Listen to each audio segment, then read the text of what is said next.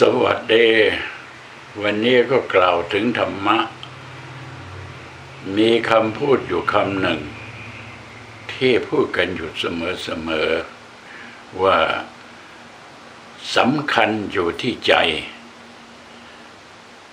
ใจมีความสำคัญยังไงจึงเรียกว่าสำคัญอยู่ที่ใจ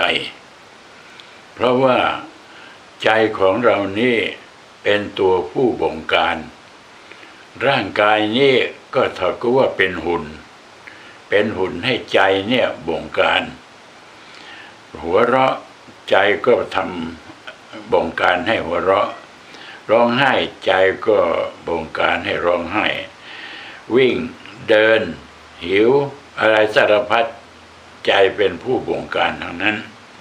เพราะฉะนั้นเขาถึงเรียกว่าสำคัญอยู่ที่ใจแต่ว่าเราว่าสำคัญอยู่ที่ใจแต่เราก็ไม่เคยเห็นใจไม่เคยเห็นว่าใจมันเล็กมันใหญ่มันโตเพียงไหนแล้วมันอยู่ที่ไหนแต่ว่ามันก็อยู่ในตัวของคนถ้าหากว่าคนเราเนี่ยไม่มีใจก็ถือว่าใจออกจากร่างเมื่อใจออกจากร่างก็ถือว่าหมดสภาพความเป็นคนเพราะฉะนั้นเขาจึงเรียกว่าเป็นผีก็เรียกว่าเป็นศพหรือเรียกว่าเป็นผีก็เพราะใจออกไปแล้วเพราะฉะนั้นใจจึงมีความสำคัญเมื่อเวลาที่ใจของเราเนี่ยอยู่ที่กายอันนี้ความรู้สึกต่างๆเราจะรู้สึกหมดตาก็เห็นหูก็ได้ยินร่างกายก็รู้จักสัมผัส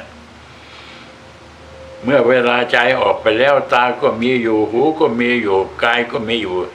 แต่ไม่รู้จักสัมผัสอะไรเพราะอะไรเพราะว่าใจมีความสำคัญที่หล่อเลี้ยงอยู่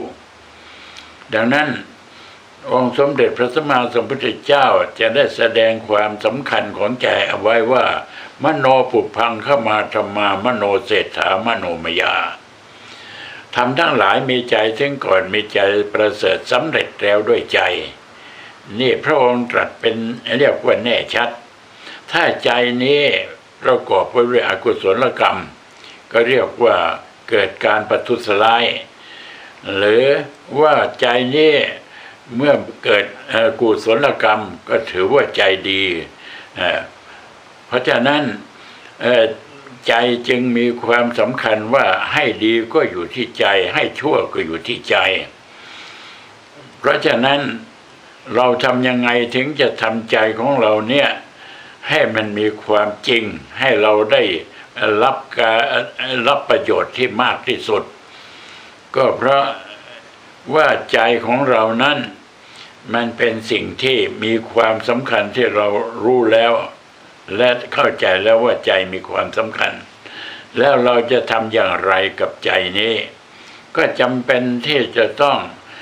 เรียกว่าทโมจะทโมจะแปลว่าการทรมาน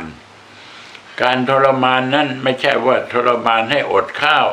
ไม่ใช่ทรมานให้ลำบากอย่างโน้นอย่างนี้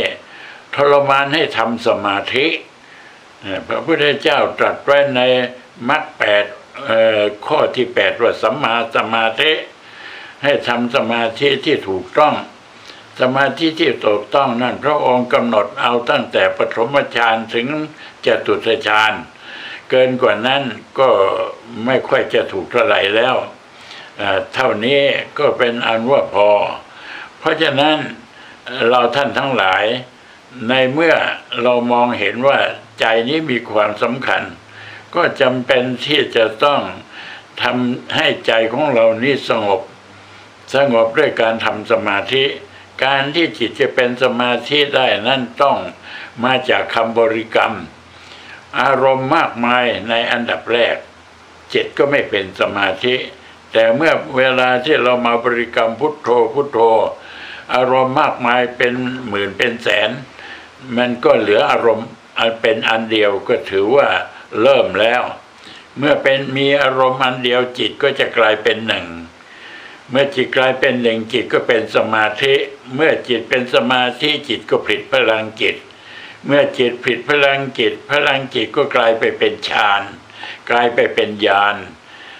จะเป็นฌานเป็นฌานหรือเป็นญาณอันไหนนั้นก็สุดแล้วแต่ความสามารถของแต่ละคน เพราะฉะนั้นถ้าหากว่าเราได้มาทำสมาธิให้เกิดพลังจิตแล้วพลังจิตนี้จะเป็นตัวแปรที่มีความสำคัญเป็นอย่างยิ่งเพราะว่าพลังจิตนั้นมีสามารถควบคุมจิตใจของเราได้ไม่มีอะไรที่จะมาควบคุมจิตใจของเราได้นอกจากเอ่อเราจะมีพลังจิตเพราะฉะนั้นพลังจิตนี้จะแนะนำให้เราคือหมายความว่าพลังจิตนี้จะช่วยส่งเสริมให้เรานี่หูตาสว่างหรือส่งเสริมให้เรานี่สามารถพัฒนาตัวของเราได้พัฒนาจากความเป็นปุถุชนนี้มาเป็นกัลยาณชนพัฒนาจากกัลยาณชนมาเป็นอริยชนก็คือมาจากสมาธิสมาธินั่นคือเป็นพื้นฐานที่มีความสำคัญอย่างยิ่งในการที่จะดำเนินจิตที่ให้สูงขึ้นไปเพราะว่าการที่จะดำเนินจิตให้สูงขึ้นไปนั้นถ้าไม่มีรากฐานแล้ว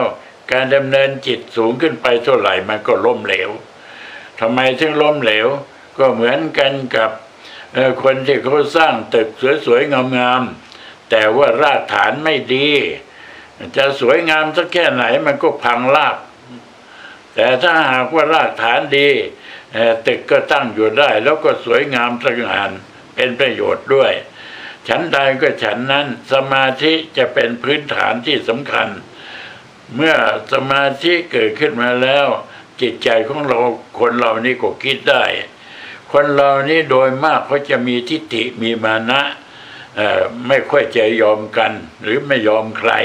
เพราะว่าตัวกิเลสมันมีอยู่มันก็เลยทำเหมือนกันกับอึ่งอ่าง